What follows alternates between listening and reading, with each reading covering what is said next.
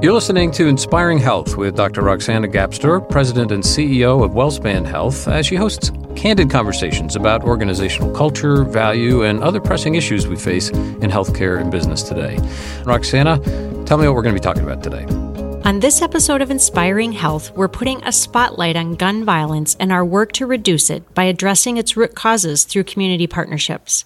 York City's gun violence rate is higher per capita than most similar sized cities. What makes York unique in this way, and what is a health system's role in reducing community gun violence? Today, we'll talk about the research and collaboration that is powering York's efforts to disrupt high recidivism rates among gun violence perpetrators. We'll talk about the leadership role WellSpan is playing to build a comprehensive community effort to prevent gun violence and the best practice pilot project currently underway and our next steps. Joining me today is Dr. Michael Bourne. Dr. Bourne is WellSpan's Vice President and Chief Academic Officer. In addition, he serves as an emergency department physician at WellSpan York Hospital, and he's the Associate Dean of the WellSpan York Hospital Regional Medical Campus, Drexel University College of Medicine, and a past president of the Pennsylvania College of Emergency Physicians. Dr. Bourne, welcome and thank you for being here today. Thanks, Roxanne. It's great to be here. Dr. Bourne, help us understand what the gun violence situation looks like in York City and how it's impacting our hospital. Well, as you know, Roxanna, York City, and especially our region and the Philadelphia area, as well as the nation, are seeing increased rates of gun violence over the last several months. York City has faced several recent shootings, and several of these involve retaliation from previous gun violence episodes. As the rate of gun violence over the last few years has gone on, it has represented about 1.84 violent crimes per thousand population. That's about 80 shootings per year. The average age for gun violence victims in our area is 24, and 89% of these victims are male. Sadly, 20% of these victims are under the age of 18, and WellSpan York Hospital has cared for patients as young as 4, 5, and 10 years old in the recent past.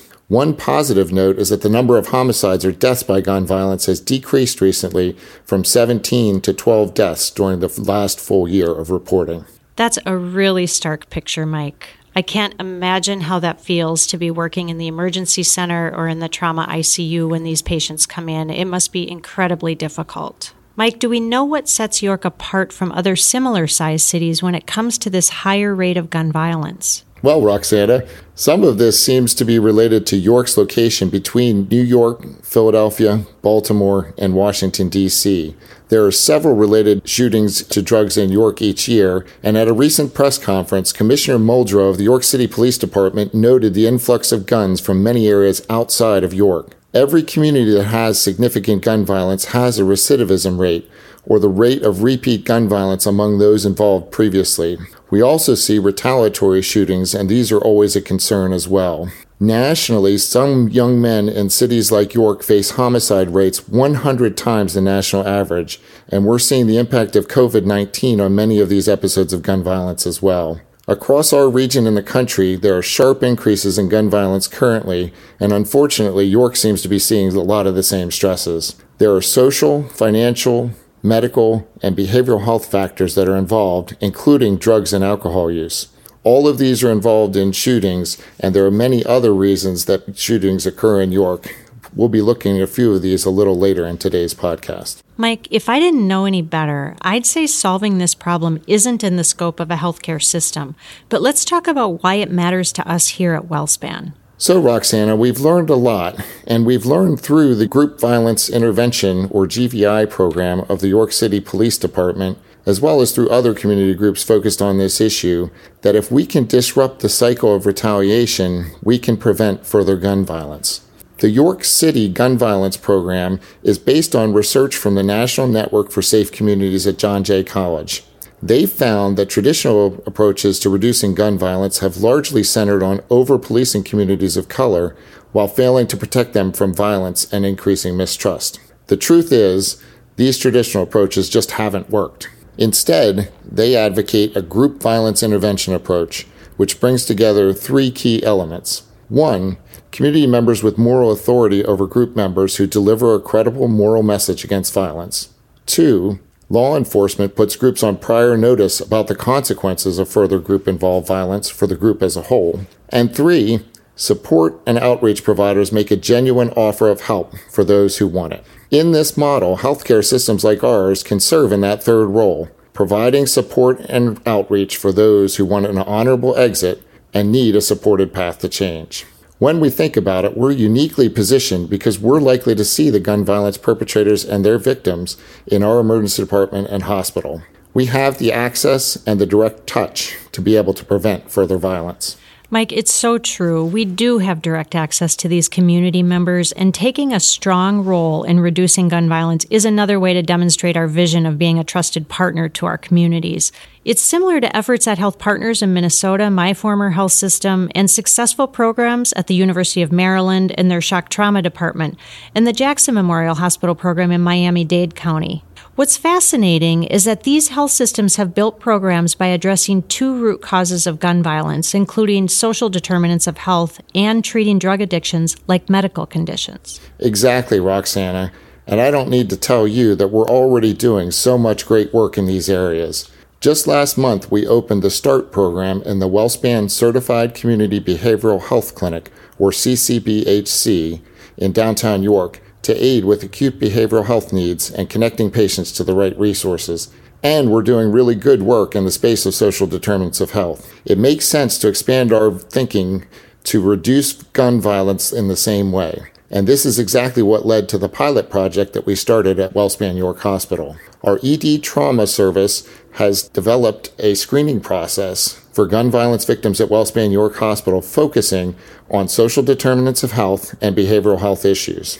There is then a connection process established for interventions and referrals to WellSpan providers and the community, and this results in a network of WellSpan providers, community service providers, behavioral health teams, and others to provide longitudinal support after discharge from the hospital. It's important to note that there's a key impact point involved, a vulnerable period that happens directly after gun violence injury, and this is where we have the greatest chance of helping someone make a change. So, integrating community members with interventions and services in a timely way is a really important step. Mike, have we seen any early indications that we're moving in the right direction? Yes, Roxanna, we're definitely on the right track with this, and we're expanding our efforts to help address the long-standing and recently increased gun violence we're seeing here in York. We've already begun pursuing the next step, which is a credible messenger program. This is a program that's designed to integrate a community based team member with street credibility to help intervene and guide gun violence patients to connect to needed resources, to medical and behavioral health care, and to other services. As we just noted, there is a critical period of vulnerability for gun violence victims directly after the episode occurs. Having the credible messenger be able to interact with patients both in the hospital and then to follow along with them after they leave the hospital is a huge support and will reduce our local recidivism rate. We're partnering with Friends and Neighbors of Pennsylvania, a York based organization which will be hosting the credible messenger staff. This type of partnership is the cornerstone for WellSpan to work hand in hand with our community toward long term solutions to the gun violence problem. And Roxanna, as you know, WellSpan has just stepped forward to help support the Credible Messenger program by approving a startup community partnership grant, which will allow this role to be supported for the entire first year. Absolutely, Mike. I know the Credible Messenger program is one of the four components in our work that leads to the formation of integrated community coalitions to decrease gun violence. And we're also pushing forward to create a sustainable, collaborative, community centered effort to draw on the strengths of our city government, residents, and local community based organizations who make up the fabric of York.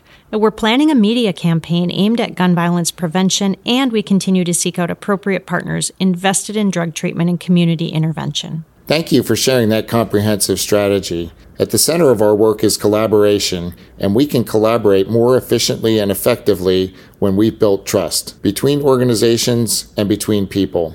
So I'm really glad we're at the table and we're working to build trust between our healthcare community, our residents, and our organizational partners.